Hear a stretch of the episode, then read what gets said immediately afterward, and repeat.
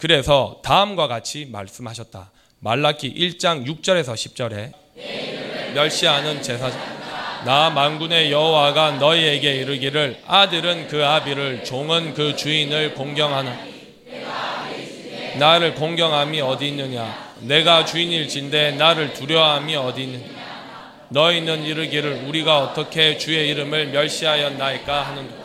너희가 더러운 떡을 나의 단에 드리고도 말하라. 우리가 어떻게 주를 더럽게 하였나이까 하는도다.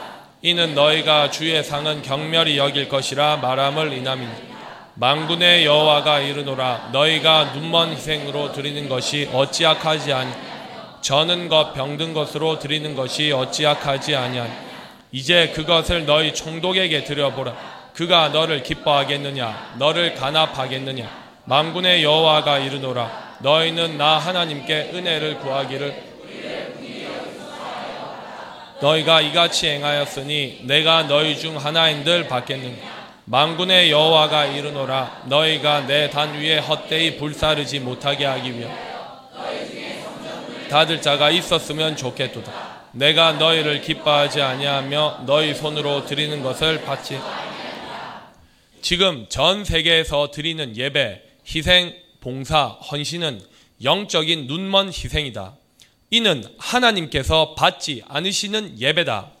오죽하면 코로나19 전염병으로 성전 문을 닫았겠느냐. 눈먼 희생, 곧 영적인 소경이 소경을 인도하는 것은 교인들을 도리어 죽이는 예배다. 성경은 천국의 비밀인데 눈으로 보아도 보이지 않았다는 것을 이제 은혜력 교회 성도들은 다 안다. 거룩한 강단에서 하나님의 말씀은 다 멸시하고 성경 한 절 읽고 이 세상에 속한 소리나 하는 목사들, 사제들 이번 코로나19 전염병으로 천주교 성당에 수녀 13명이 사망했다는 기사가 나왔다. 일생 결혼도 안 하고 하나님의 일을 한다고 했는데 왜 그렇게 데리고 가셨을까? 왜 전염병으로 문을 닫게 하셨을까? 성경 단 한 절 속에 감추어 두신 천국의 비밀도 모르면서 성경과 다른 거짓말을 한 죄는 치명적인 결과를 낳는다. 가장 먼저는 자신이 죽고 자신을 따르는 교인들도 다 죽인다. 예수 이름 사용하여 죽였으니 자신도 속고 교인들도 속인 것이다. 그래서 다음과 같이 예배드릴 자를 찾으신다. 로마서 12장 1절에서 2절이다. 형제들아 내가 하나님의 모든 자비하심으로 너희를 권하노니 너희 몸을 하나님이 기뻐하시는 거룩한 산 제사로 드리라. 이는 너희의 드릴 영적 예배니 너희는 이 세대를 본받지 말고 오직 마음을 새롭게 함으로 변화를 받아 하나님의 선하시고 기뻐하시고 온전한 뜻이 무엇인지 분별하도록 이 예언대로 낙토에서 거룩한 산 제사로 우리 몸을 드렸고 앞으로도 영원히 드릴 것이다. 이런 예배는 아무 때나 이루어지는 것이 아니다. 온전한 것이 와서 완전한 지혜로 영원한 복음을 받아서 한 몫의 삶을 버린 자가 자신의 몸을 거룩한 산 제사로 영원히 드리는 것이다. 초림 때 예수 그리스도께서 이 땅에 계실 때가 아니다. 증명한다. 요한복음 4장 20절에서 24절이다. 1절에서 42절인 전체인데 핵심만 보자. 우리 조상들은 이 산에서 예배한 당신들의 말은 예배할 곳이 예루살렘에 있다 하더니 예수께서 가르사대 여자여 내 말을 믿으라. 이 산에서도 말고 예루살렘에서도 말고 너희가 아버지께 예배할 때가 이르리라. 너희는 알지 못하는 것을 예배하고 우리는 아는 것을 예배하니 이는 구원이 유대인에게서 남이니라. 아버지께 참으로 예배하는 자들은 신령과 진정으로 예배할 때가 오나니 곧 이때라. 아버지께서는 이렇게 자기에게 예배하는 자신들을 찾으시니 하나님은 영이시니 예배하는 자가 신령과 진정으로 예배할지니. 아멘. 우리 조상들은 이 산에서 예배하였는데 당신들의 말은 예배할 곳이 예루살렘에 있다 하더이다. 예수께서 가르사대 여자여 내 말을 믿으라. 이 산에서도 말고 예루살렘에서도 말고. 그래서 당시에 하나님이 기뻐하시는 거룩한 산 제사를 드리는 것이 아니라는 명백한 증거다. 저 예루살렘도 아니라는 증거가 이 말씀이다. 때도 당시가 아니었고 장소도 당시 저 예루살렘이 아니었다. 이 말씀만 명백하게 믿어도 저 예루살렘이 새 예루살렘이 아니라는 것이 명백하다. 전 세계 기독교인들이 이를 깨달아야 한다. 너희가 아버지께 예배할 때가 이르리라. 당시도 당시에 그 예루살렘이 아닐 뿐만 아니라 아버지께 예배할 때가 있다고 하셨다. 예배할 때가 바로 지금 이 세대다. 이미 13년째 아버지께 예배를 드리고 있다. 너희는 알지 못하는 것을 예배하고 우리는 아는 것을 예배하노니 이는 구원이 유대인에게서 남이라. 아버지께 참으로 예배하는 자들은 신령과 신령은 영의 본성을 가진 것을 의미한다. 곧 거룩하고 영화로우며 하늘에 속해 있고 결코 죽거나 소멸되지 않는 것이 영의 본질이다. 여기서 묻는다. 2000년 기독교 역사는 신령한 것으로 예배를 드렸을까? 아닙니다. 아니었다. 증거가 2000년 동안 모두 죽었다. 천주교 기독교인들이 다 죽었다. 예수 그리스도께서 당시 비유로 말씀하셨고 가르치셨으며 땅의 일을 말씀하셨다. 신령으로 예배를 드리려면 반드시 신령한 것은 신령한 것으로 분별해서 증명하는 우리의 13년째 이 일처럼 해야 한다. 고린도전서 2장 6절에서 16절이다. 그러나 우리가 온전한 들 중에서 지혜를 말하라.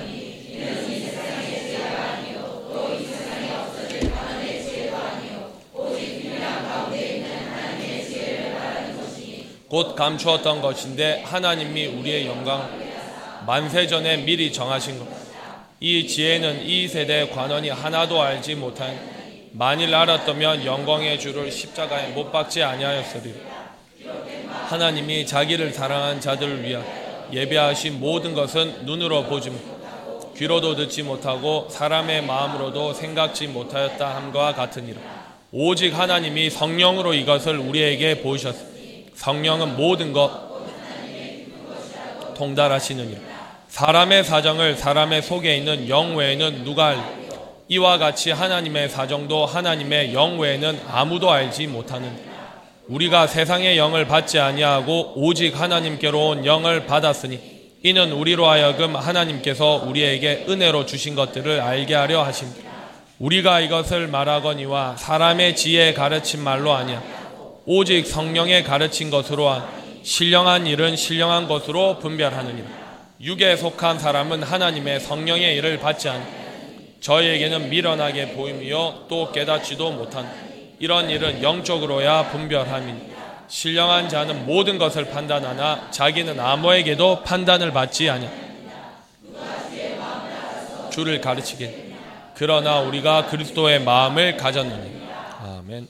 그러나 우리가 온전한 자들 중에서 지혜를 말하노니 이는 이 세상의 지혜가 아니요 또 이 세상에 없어질 관원의 지혜도 아니요 오직 비밀한 가운데 있는 하나님의 지혜를 말하는 것이니 곧 감추었던 것인데 하나님이 우리의 영광을 위하사 만세전에 미리 정하신 것이라.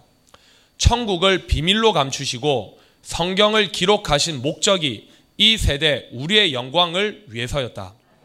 이에 대하여 이미 2720년 전에 예언해 주셨다. 이렇게 기록한 사도 바울도 지금 이 세대 우리인지 몰랐다. 따라서 이 본문의 성취도 당시 사도 바울이 아니라 지금 이때이며 우리에 대한 예언이 명백하다. 이때가 될 때까지 전 세계 천주교 기독교인들은 성경을 가지고도 천국의 비밀을 몰랐던 것이다. 구약의 그 많은 시간 하나님만 아시는 셀 수 없이 많은 시간이 흘렀지만 하나님께서 보내신 아들 예수님이 이 땅에 오시는 시점을 기준으로 모든 역사는 무효로 하시고 이 세상의 역사를 1년 1월 1일로 다시 시작하신 것은 하나님의 목적이 아들 예수 그리스도였기 때문이었다. 이렇게 전 성경을 보는 것은 중층까지다. 그래서 예수께서 자신의 나라는 이 세상이 아니라고 하신 것이다. 이렇게 기록되었으니 사람 생각대로 보고 육체가 죽어서 영원히 가는 하늘나라로 상상한 것이다. 다시 강림하신다는 말씀도 조각으로 먹고 마시면 단 한 절도 천국의 비밀을 모르도록 하신 것이 성경이다. 그래서 시험하는 돌이라고 하시고 거치는 반석이라고 하신 것이다. 상층은 제일 좁은 문이며 좁은 길이며 영원히 넓은 길, 영원한 생명의 길은 아들 예수께서 말씀하신 내 나라, 곧 아버지 나라, 하나님 나라, 천국 내세라고 한다. 다른 말로 오는 세상, 죄가 없는 세상을 말씀하신 것이다. 따라서 전 성경 기록 목적 또한 아들 예수와 함께 아버지 나라 상속자들을 위해서였다. 이들인 우리를 위한 지혜는 완전한 지혜이며 이 지혜는 우리가 이 세상에 나타날 때까지 성경 속에 감추어 두신 것이다. 이는 이미 이 세상을 창조하시기 전에 하나님께서 미리 정하시고 계획하신 일이므로 하나님 외에는 알 수 없었기에 장래일은 하나님께 물으라고 하셨고 이 또한 상상 속에 있는 사람은 자신은 잘 믿는 사람이라고 하면서 장래일을 가르쳐 주세요 하고 하나님께 예수 이름으로 기도만 하면 몇 장 몇 절이라고 가르쳐 주셨다고 거짓말로 사기친 것이다. 장래일을 알게 하시는 분도 하나님 한 분이시고 하나님은 반드시 사람을 사용하셔서 말씀하시는 것 또한 전 성경을 기록한 저자들을 통해서 이미 교훈하셨다. 예수 그리스도보다 더 명확하게 신령하게 되는 길을 사도 바울을 통해서 기록해 두셨다. 이렇게 선지자들과 사도들을 통해 시간이 흐를수록 전 성경이 지금 이 세대를 지시하시도록 말씀하셨지만 성경을 기록한 저자들처럼 하시지 않는다는 사실을 기록하셨다. 이는 이 세대 우리로 상상에서 벗어나게 하시는 열쇠였다. 에베소서 3장 5절이다. 이제 그의 거룩한 사도들과 선지자들에게 성령으로 나타내신 것 같이 다른 세대에서는 사람의 아들들에게 알게 하지 아니하셨으니 이 말씀 또한 이 한 절만 보면 성령을 상상하게 되어 있다. 곧 사람이 본능적으로 아는 수준으로는 절대 천국의 비밀을 모르도록 되어 있다. 이 때문에 지금까지 기독교인들 사이에 가장 영성이 높은 사람이 사도 바울인 줄 알고 동경하고 사모하여 이름을 바울이라고 짓는 사람들이 많다. 문자 그대로 구약의 선지자들, 신약의 사도들이 거룩한 사람들이었고 그들에게 성령께서 나타나셨다고 보고 믿고 말하고 상상하게 만든 것이다. 따라서 이 본문만 보면 또 부분적이 되고 다른 말로는 조각이 된다. 조각을 받아 먹으면 사단이 들어간다는 것을 사도 바울도 온전하게 몰랐다. 이는 곧 성경을 기록한 선지자들과 사도들을 각 시대마다 성령의 그릇으로 사용하셨던 것이다. 이 모든 것은 결국 지금 이 세대 우리를 위해서였다. 그림자요 모형이었다. 그래서 성령은 진리니라 고 하셨고 바울 서신만 가지고는 천국의 비밀을 알 수 없었다. 이렇게 설명하려면 끝이 없다. 진리의 성령이 실상으로 오기까지 그림자요 모형이었다. 그런데 열쇠는 아들 예수께서 하신 말씀이었다. 다른 데는 다 성령 이렇게만 말씀하시는데 요한복음에만 진리의 성령이라고 표현한 것이다. 진리의 성령이 오시면 너희와 함께 영원히 있게 하신다는 말씀이다. 그래도 이해 못하고 안 믿을까 봐 또 다른 보혜사라고 하신 것이 이 열쇠다. 초대교회 당시 사도들이 전 성경 기록 목적에 해당하는 주인공들이 아닌 확실한 증거가 그들도 육체가 다 죽었다는 것이다. 선지자들과 사도들 또한 당시에 온전히 거룩하게 된 것이 아니었다. 따라서 가장 핵심은 하나님 나라 주인공이 누군지 몰랐고 때도 어느 때인지 몰랐다는 것이다. 전 성경을 기록한 저자들도 몰랐고 아들 예수 그리스도도 몰랐고 오직 하나님만 아신다. 이 사실을 하나님께서는 장래일을 내게 물으라고 하셨고 아들 예수께서는 또 다른 보혜사인 진리의 성령이 오시면 장래일을 너희에게 알리시리라고 하신 것이다. 이때가 되어야 비로소 사람이 거룩해지고 사람을 통해서 기록하신 하나님의 말씀이 실상이 되는 것이다. 따라서 이 일은 사람 생각으로는 절대 이해할 수가 없고 하나님께서 친히 하시는 일이다. 나는 대언만 할 뿐이다. 그러므로 오직 모든 영광은 하나님께만 돌려야 한다. 육체를 입은 사람은 하나님께서 계획하신 대로 살아가는 것일 뿐인데 모두 이 사실을 모르고 있었던 것이다. 사도 바울을 통해 고린도전서 2장 7절에 우리의 영광을 위해서라고 한 이 우리가 지금 이 세대 우리들이다. 증명한다.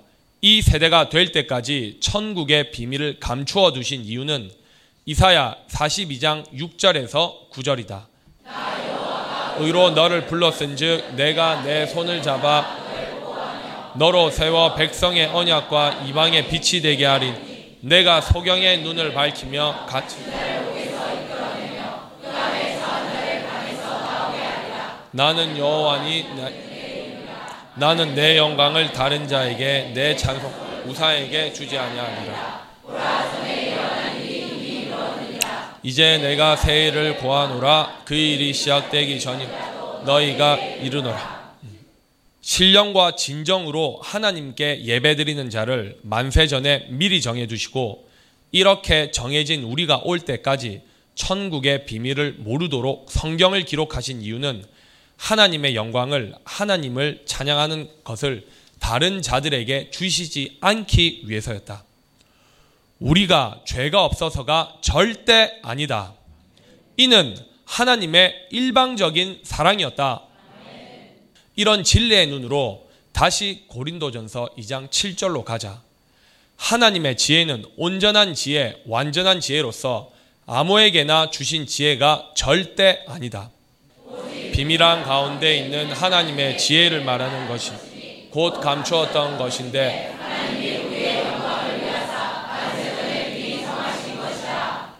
우리를 하나님께서 온전한 자로 세우시기 위해 이 보이는 가시적인 창조를 하시기 전, 곧 만세 전이란 영원한 시대, 무수한 시대에 걸쳐 끝이 없음, 창조 이전부터라는 뜻이다.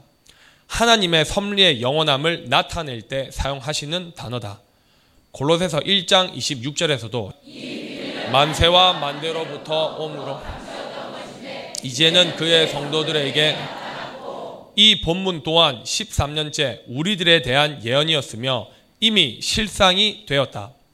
이 세대 우리를 거룩한 자, 곧 성도로 세우시기 위한 계획은 이 보이는 세상이 창조되기 전에 정하신 하나님의 뜻이다. 이 지혜는 이 세대의 관원이 하나도 알지 못하였나니 이 말씀이 사실이었다. 온 세상 기독교인들 중에 우리는 이 말씀이 사실이었다고 증명할 수 있다. 하나님의 완전한 지혜, 온전한 자들 중에 지혜는 다른 세대 그 누구도 알지 못한 지혜다.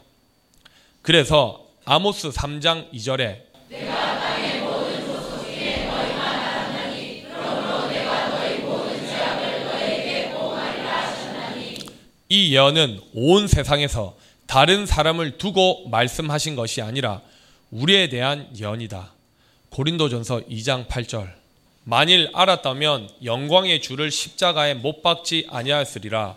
기록된 바 하나님이 자기를 사랑하는 자들을 위하여 예비하신 모든 것은 눈으로 보지 못하고 귀로도 듣지 못하고 13년째 하나님께서 가르치고 계신 이 새 언약은 창세 이래 다른 어떤 세대에도 보지도 못하고 듣지도 못했던 새 언약이다. 이 세대 우리들에게 주시기 위한 언약이었다. 사람의 마음으로도 생각지 못하였다 함과 같으니라. 다른 세대의 사람들이 이 진리를 들었다면 벌써 회개하고 돌아섰을 거다. 우리 중 그 누구도 진리를 몰라서 그랬다는 핑계를 댈 수 없다. 나는 분명히 경고했고 듣든지 아니 듣든지 대언만 할 뿐이다. 오직 하나님의 성령으로 이것을 우리에게 보이셨으니 하나님의 성령이 상상이라면 13년째 여러분들에게 보인 하나님의 뜻을 어떻게 알 수 있었겠느냐. 상상에서 벗어나지 아니하면 절대 구원과 관계가 없다. 이제 이 세대는 전 성경에 기록된 모든 재앙을 땅에 다 내리신다. 불심판, 물심판, 10가지 재앙을 다 내리신다. 이런 재앙을 받지 않게 하기 위한 하나님의 사랑을 거절한 자들은 다시는 영원히 기회가 없다. 지금은 악인을 의인 만드는 것이 아니고 본래 의인으로 이 땅에 보내신 하나님의 자녀들, 백성 중에서 악인을 골라내는 것이다. 아무도 누구도 생각조차 할 수 없었던 새 일, 영원한 복음을 받고 악인으로 판결이 나서 골라내는 것이다. 수없이 말했다. 의인 중에 악인을 갈라내는 것이며 낙토에 가서 누가 의인인지 악인인지 결판이 난다고 했다. 하나님의 성령은 곧 진리의 성령을 뜻한다. 그래서 다음과 같이 말씀하셨다. 갈라디아서 6장 8절이다. 자기의 육체를 위하여 심는 자는 육체로부터 썩어진 것을 거두고 2000년 천주교 기독교 역사는 이렇게 이어져 왔다. 증거가 2000년 기독교 역사다. 성령을 위하여 심는 자는 진리의 성령은 아버지의 모든 말씀 가운데로 인도하여 계명을 지켜 실행하기 때문이다. 성령은 상상이 아니다. 성령을 위하여 심는다고 했으나 사실은 각자 자신을 위하여 심는 것이다. 그래서 문자 그대로만 보면 죄를 지을 수밖에 없다. 성령을 위하여라는 말은 진리의 성령은 자유로 말하지 않고 하나님 아버지께 받고 보고 들은 것을 대언하므로 이는 곧 한남편 예수 그리스도를 위해서이며 온전한 지혜로는 창조주 하나님을 위하여 심는 것이다. 따라서 우리가 아는 모든 일들은 영의 일, 곧 하나님의 일이다. 아멘. 낙토에서 하는 모든 일을 말하는 것이다. 성령을 위하여는 곧 성부 하나님을 위하여 예수 그리스도를 위하여 너 자신을 위하여 심는 것이다. 이 때문에 성령의 열매를 갈라디아서 5장 22절에 사랑과 희락과 화평과 오래 참음과 자비와 양선. 양선은 단순히 마음이 부드러운 차원을 넘어 적극적으로 선을 행하는 상태를 뜻한다. 하나님의 말씀에 지배되는 삶을 사는 성도가 그 생활 속에서 선을 행하고 남에게 성령의 열매로 유익을 끼치는 상태를 뜻한다. 이런 양선과 충성과 온유와 절제니 이 같은 것을 금지할 법이 없느니라고 하신 것이다. 그러나 이는 결국 하나님을 위해서도 예수 그리스도를 위해서도 성령을 위해서도 아니고 너 자신을 위해서다.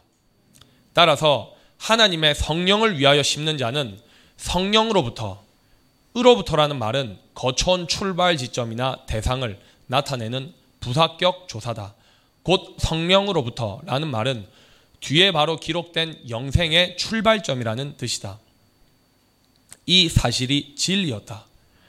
창세 이래 구약에는 에녹 엘리야가 육체도 죽지 아니하고 옮기었다고만 기록해 두셨지 그들이 어디에 있는지 말씀하지 않았다. 전 성경 기록 목적이 이 세대 우리를 위하여 기록하셨다는 사실을 인정 안 하면 절대 상상에서 벗어날 수 없다. 에녹 엘리야는 지금 이 세대 우리에 대한 모형이요 그림자였다. 모형이란 똑같은 모양을 만들기 위한 틀이다. 원형을 그대로 담게 만든 본을 뜻한다. 로마서 5장 14절에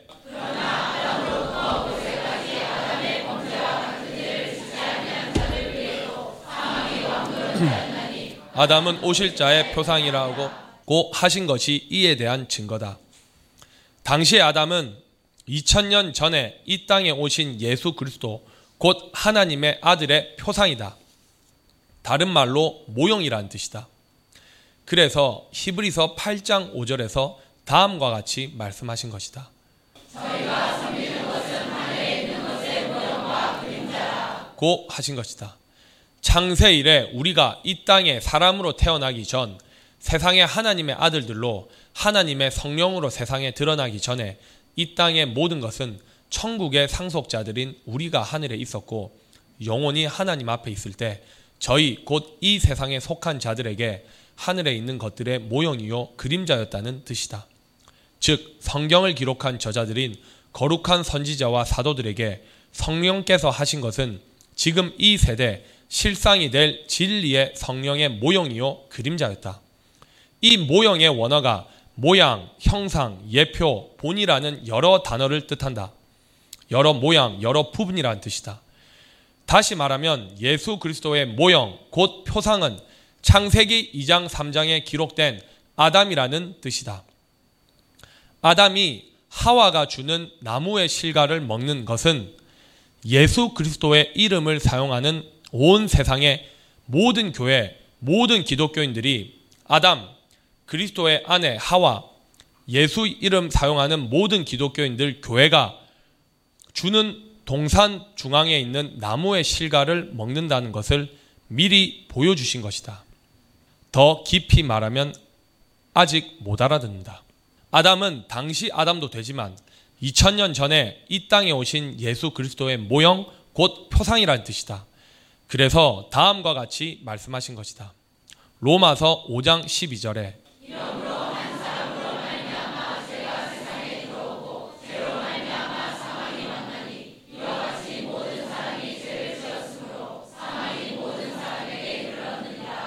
이 말씀을 두고 아담 때문에 죄가 들어와서 모든 사람이 죄를 지었고 이것을 원죄라고 한 것이다. 이 말이 사실이면 예수 그리스도께서 이미 이 땅에 오시고 나서는 죄가 왕노릇하면 안 된다. 2000년간도 사망이 왕노릇했다. 기독교인이건 비기독교인이건 모두 다 죽었다. 이 비밀이 엘리 엘리 라마 사박단이라고 하신 비밀 속에 감추어져 있었다. 에스겔 15장 2절에서 8절에 미리 예언해 주셨다. 인자야, 포도나무가 모든 나무보다 나은 것이 무엇이, 산림 중 여러 나무 가운데 있는 그 포도나무 가지가 나은 것이 무엇이, 그 나무를 가지고 무엇을 제조할 수 있겠느냐, 그것으로 물은 그릇을 걸 못을 만들 수 있겠느냐, 불에 던질 화목이 될 뿐이라 불이 그 두 끝을 사르고 그 가운데도 태웠으면 제조에 무슨 소용이 있겠느냐, 그것이 온전할 때에도 아무 제조에 합당치 않았거든 하물며 불에 살라지고 탄 후에 어찌 제조에 합당하겠니. 그러므로 주 여호와 내가 말하노라, 내가 숲풀 가운데 포도나무를 불에 던질 화목이, 내가 예루살렘 거민도 그같이 할지라. 내가 그들을 대적한즉 그들이 그 불에서 나온 불이 그들을 사르리니 내가 그들을 대적할 때에 너희가 나를 여호와인 주라. 내가 그 땅을 황무케 하리니 이는 그 나주 여호와의 말이니라. 인자야, 포도나무가 모든 나무보다 나은 것이 무엇이랴. 산림 중 여러 나무 가운데 있는 그 포도나무 가지가 나은 것이 무엇이랴. 이 예언은 이미 사실이 되어 증명되었다. 여러분들이 다른 종교인들보다 나은 것이 없고 도리어 더 나쁘더라.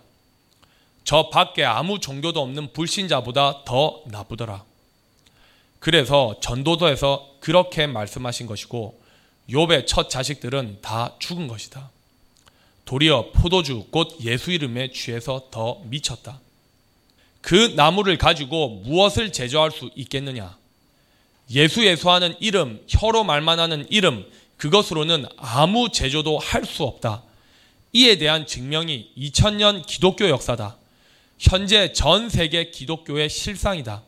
아무도 이 연대로 안 맞다고 할 사람이 없다. 제조란 만들고 짓는다는 뜻이다. 하나님의 자녀로 백성으로 다시 거듭나게 할 수 없다는 뜻이다.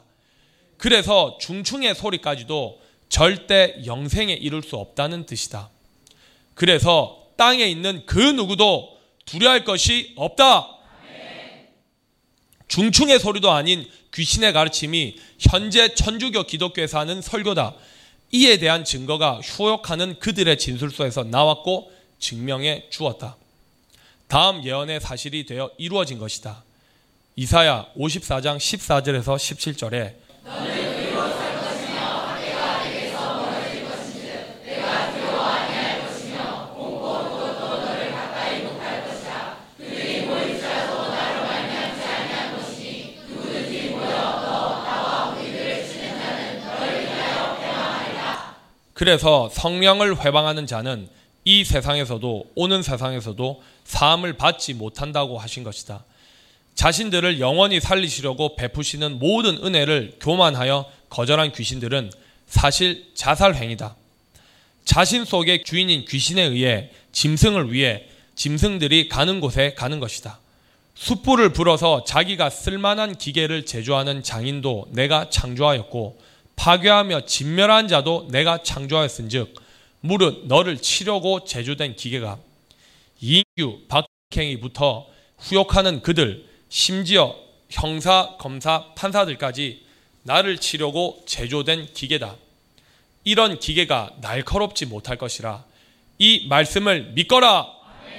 무릇 일어나 너를 대적하여 송사하는 혀는 지금 2년이 넘어서 옥에 갇혀 있으니까 그들 중에는 중죄인으로 보인 것이다. 그들 진술서를 보아라. 이성이 있는 사람이면 진술서를 보고도 거짓이라는 것을 알 수 있고 너무 저급해도 얼굴이 뜨거울 정도의 수준이다. 자세히 보고 그 현장에 있었던 성도들은 다 분별이 될 것이다.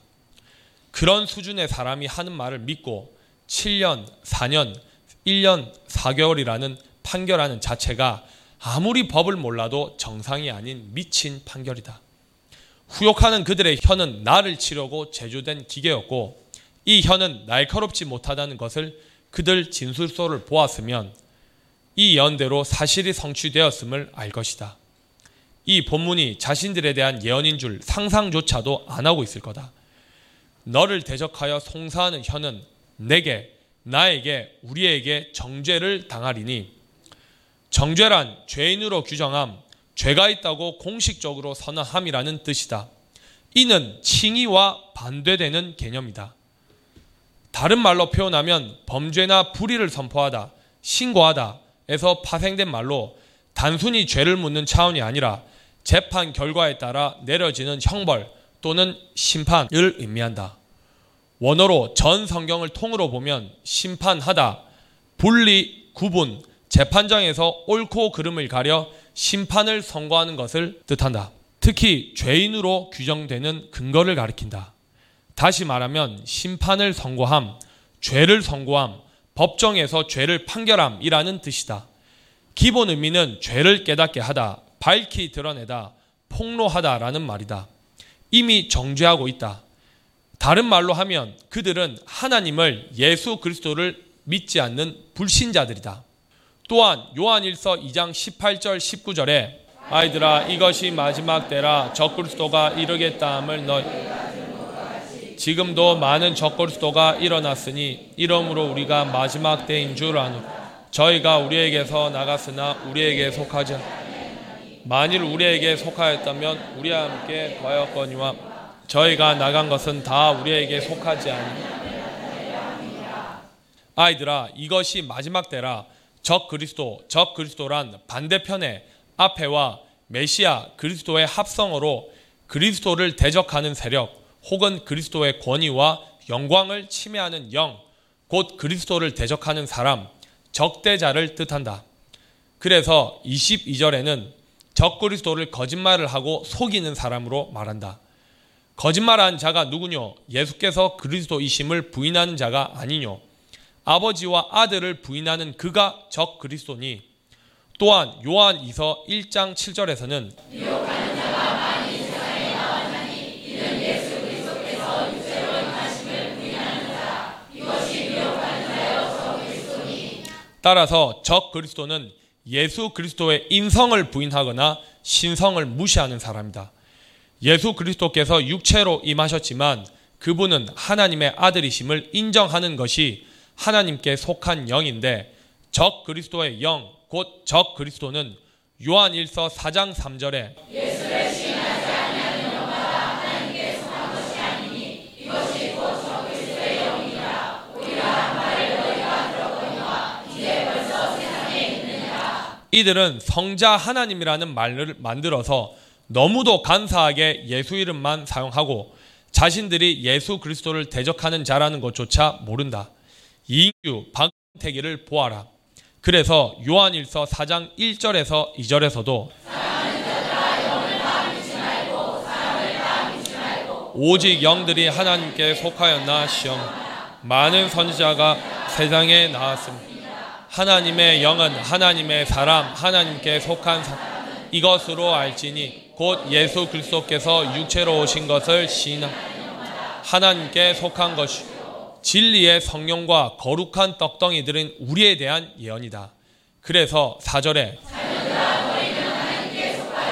또 저희를 이겨왔나니 적 그리스도 미혹의 영 대적자들을 우리는 이겨왔나니 이는 너희 안에 계시니가 세상에 있는 이보다 크시니라. 6절에 우리는 하나님께 속하였으니 하나님을 아는 자는 우리의 말을 듣고 하나님께 속하지 아니한 자는 우리의 말을 듣지 아니하니 진리의 영 진리의 성령 진리의 사람과 미혹의 영을 이로써 아느니.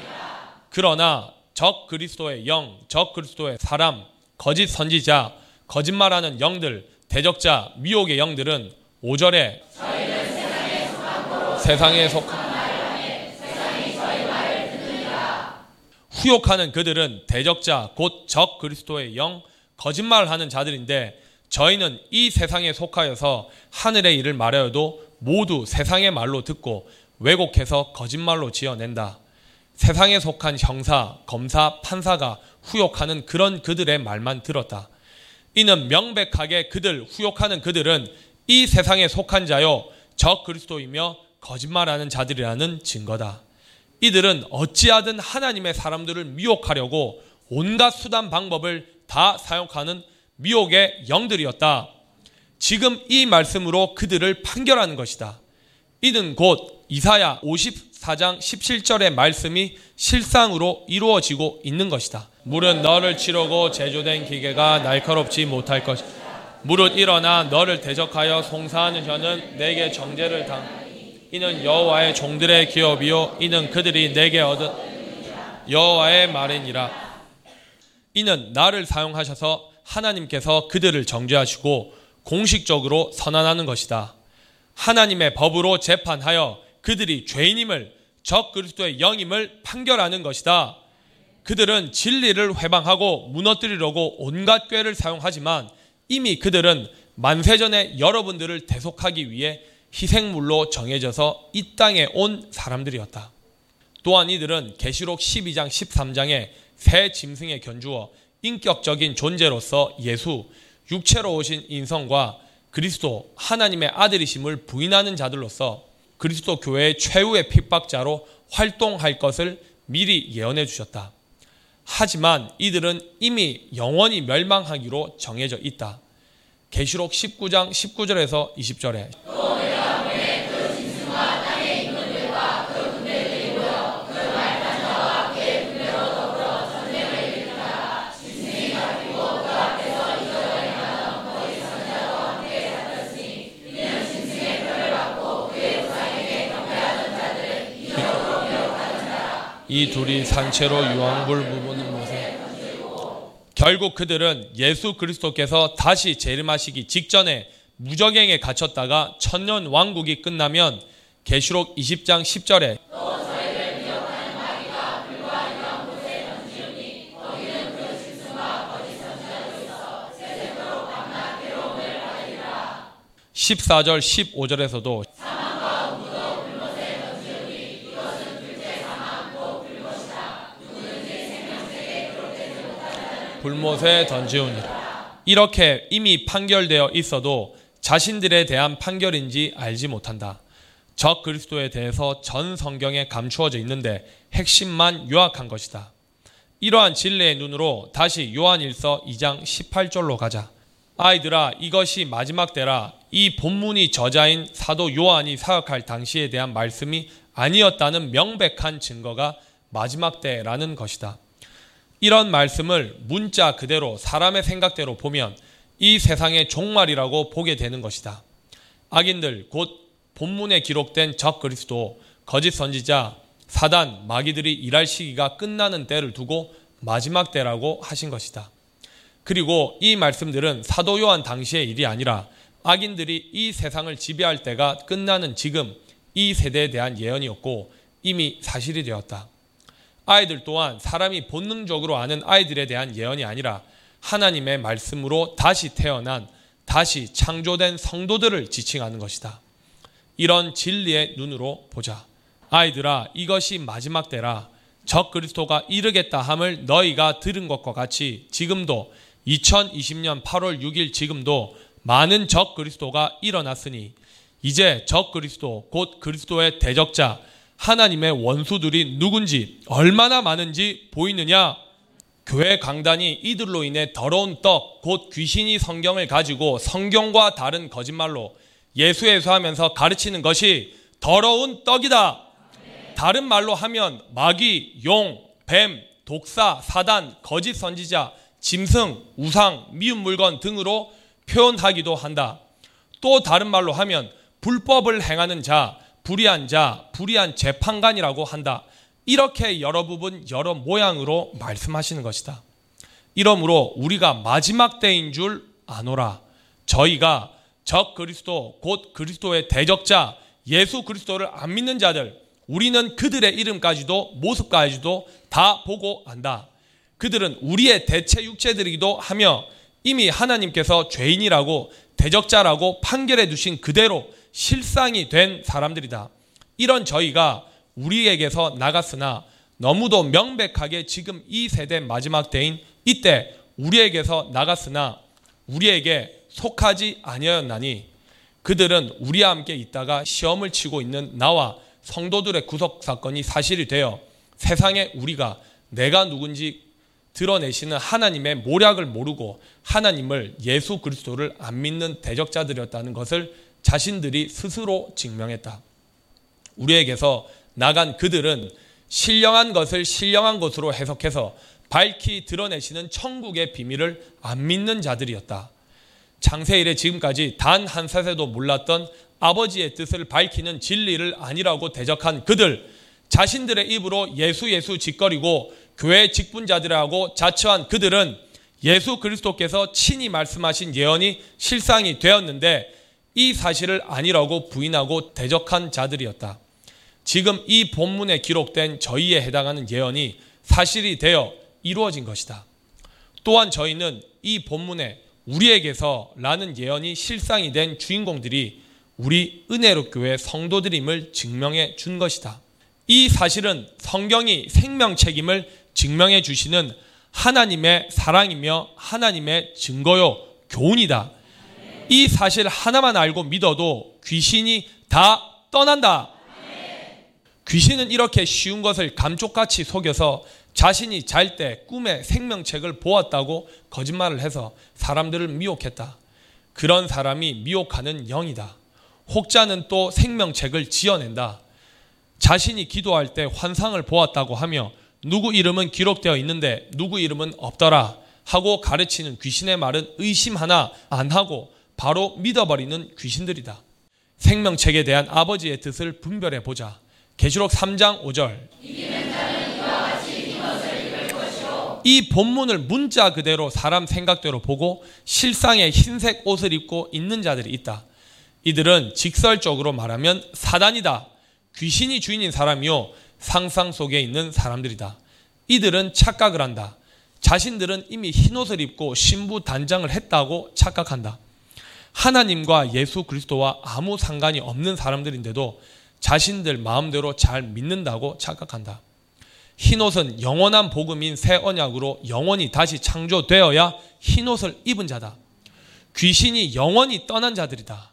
이런 흰옷을 13년째 입히고 있다. 점도 흠도 없는 거룩한 자, 곧 성도를 뜻한다. 이들은 성도라 부르기에 합당한 자들이다. 혀로만 믿습니다 한다고 합당한 자가 아니다.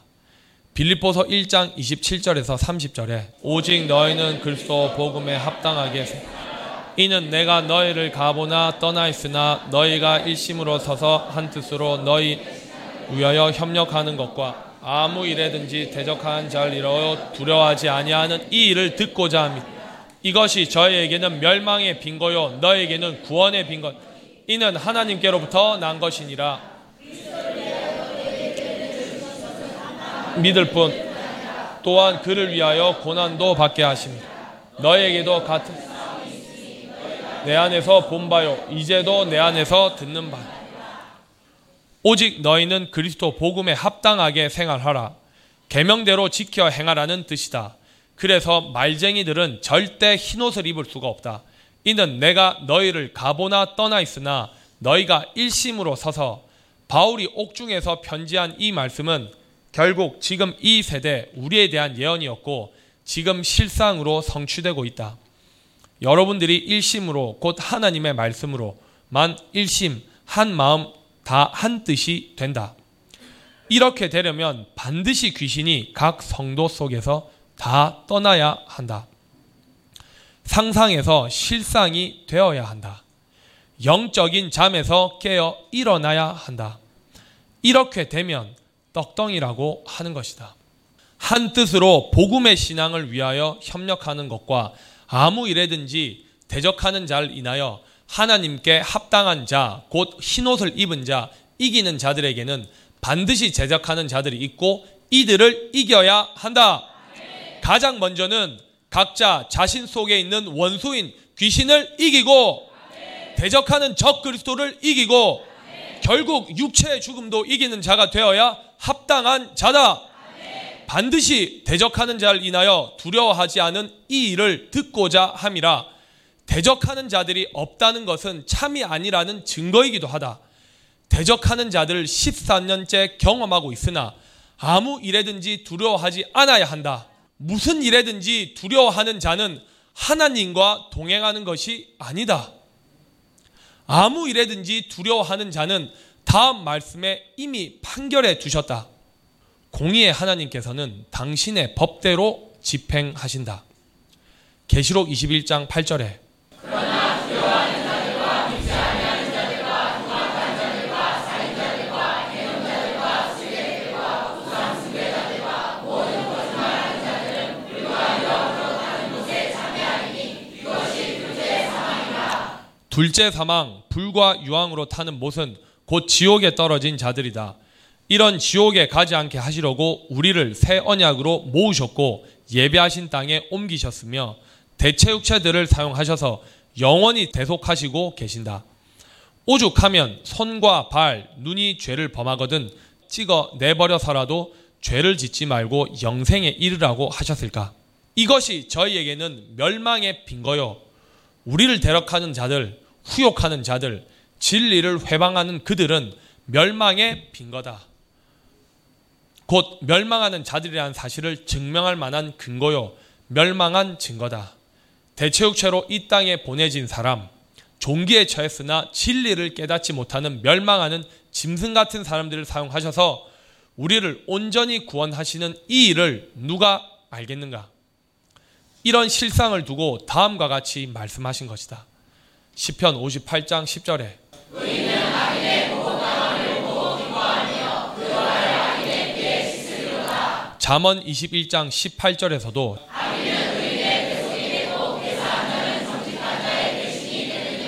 고 하신 것이다. 또 있다. 잠언 11장 8절에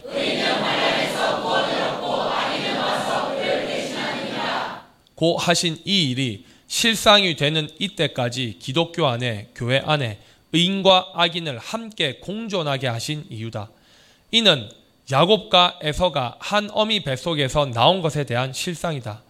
의인을 영원히 온전한 구원에 이를 때까지 함께 살게 하시다가 악인이 이 세상을 지배하는 때가 끝나는 이때 의인을 영원히 대속하시는 하나님의 사랑을 모르고 자신들은 스스로 멸망해 가는 자들임을 증거하고 우리들에게 너희는 영원히 구원에 이른 거룩한 자들이라는 증거를 하여 우리를 믿게 하시는 하나님의 극진한 사랑이었다.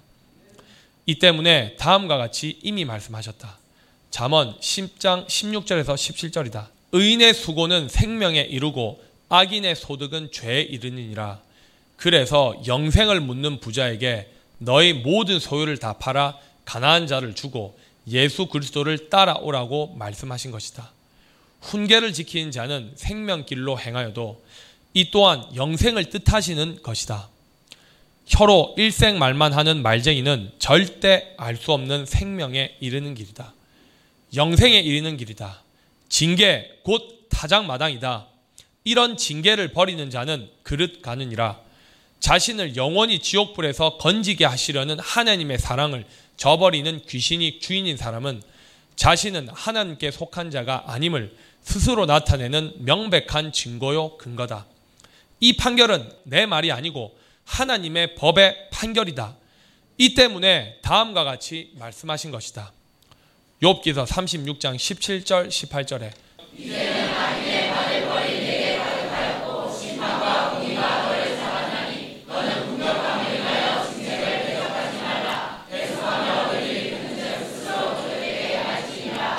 우리를 대적하는 자는 결국 우리를 영원히 대속하기 위한 하나님의 계획이며 사랑이었다.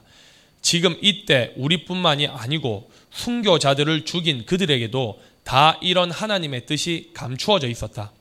이런 뜻이 빌립보서 1장 28절에 감추어져 있다.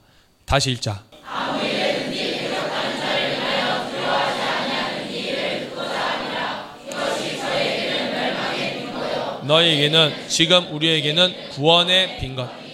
우리가 온전히 구원을 받았다는 사실을 증명할 만한 근거이며 명백한 증거다.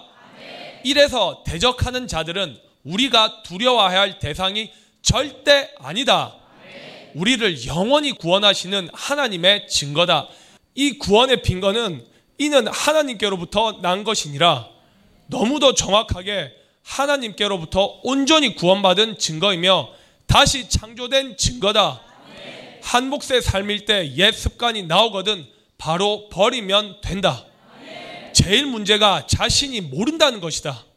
따라서 가족들이 말을 해주거든 인정하고 버리면 된다.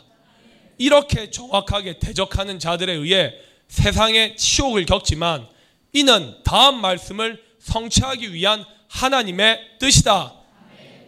요한일서 3장 9절에 난 자마다 죄를 짓지 아니하나니 이는 하나님의 씨가 그의 속에 거함 저도 범죄치 못하는 것은 하나님께로서 났습니다. 현재 우리도 이 예언대로 하나님께로서 다시 나게 하시는 온전한 구원을 실행하고 계신 것이다. 그리스도를 위하여 너에게 은혜를 주신 것은 다만 그를 믿을 뿐 아니라 또한 그를 위하여 고난도 받게 하심이라. 사실 주를 위하여 고난 받는 것이 아니다. 각자 자신을 위하여 고난을 받는 것이다. 각자 자신을 위해 영원히 죄에서 자유하게 하시는 하나님의 뜻이다. 이 본문도 문자 그대로만 보면 마치 예수 그리스도를 위하여 하나님을 위하여 고난을 받는 것으로 보고 말할 수 있다. 너희에게는 같은 싸움이 있으니 너희가 내 안에서 본 바요 이제도 내 안에서 듣는 바니라. 따라서 계시록 3장 5절에 흰옷 입은 자는 하나님의 말씀대로 지켜 실행하는 자들이다. 다시 계시록 3장 5절로 가자. 이기는 자는 이와 같이 이것을 입을 것이요 내가 그 이름을 생명책에서 반드시 흘리지 아니하고 그 이름을 내 아버지 앞과 그 천사들 앞에서 시인하리라. 생명책에 이름이 기록되어 있다는 것을 흐리게 하는 것, 다른 말로 표현하면 지우다라는 뜻은 절대적인 권한이 하나님께 있다. 이기는 기초는 자신 속에 있는 원수에게 이기고 대적하는 자들을 이기는 것이다. 이렇게 될 때 흐리지 않는다. 몇 년씩 말씀을 받아도 단 한 말씀도 후욕하는 그들 마음에 없었다는 사실을 우리는 두 눈으로 목도했다. 다음 생명책은 계시록 13장 8절에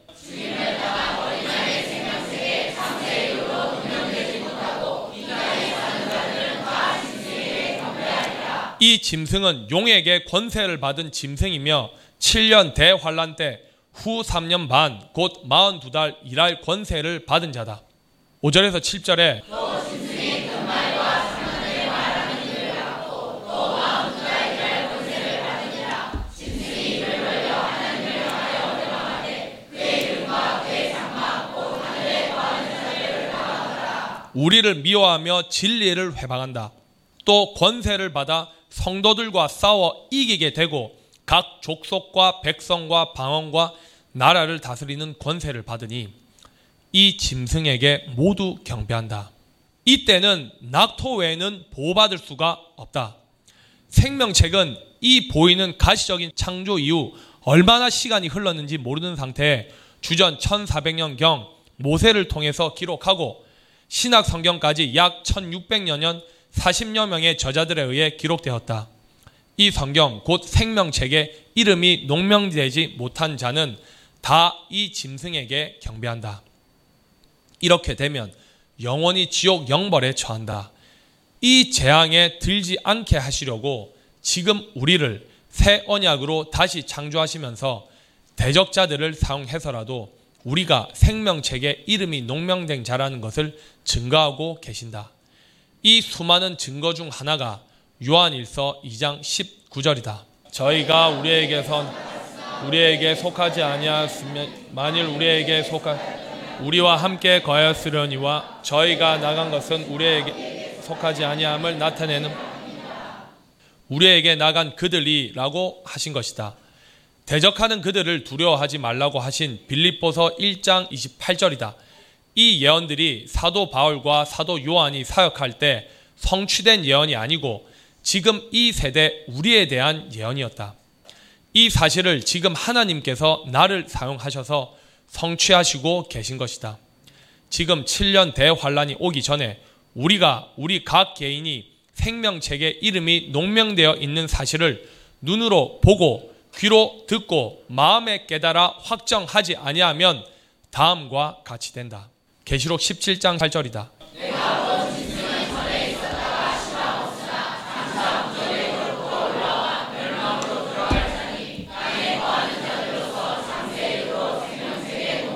농명이란 이름이 기록되다, 명부에 이름이 올려지다, 다른 말로 표현하면 기명하다라고 한다.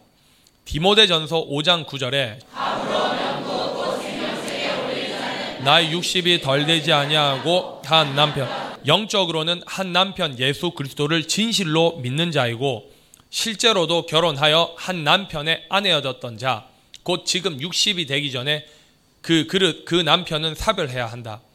이렇게 된 과부가 생명책에 이름이 기록된 주인공이라는 뜻이다. 생명책이 곧 본문의 명부다. 이렇게 여러 부분, 여러 모양을 통으로 보지 아니하면 아무나 자신이 이 성경에 기록된 주인공이라고 할 수 있기 때문에 이 세상에 속한 자들에게는 천국의 비밀을 알게 하지 않으시려고 이렇게 여러 부분으로 여러 모양으로 기록하셨던 것이다. 한 남편의 아내였던 자로서 라고 확실하게 기록이 되어 있어야 한다. 이렇게 생명책에 농명되지 못한 자들이 이전에 있었다가 시방 없으나 장차 나올 짐승을 보고 기이 여기더라. 따라서 반드시 육체가 살아있을 때 생명책에 이름이 기록되어 있는 것을 본인의 눈으로 확인하고 마음에 믿어 구원에 이르게 되는 것이다. 이렇게 기록된 예언이 실상이 되는 사람이 천국의 상속자들이다.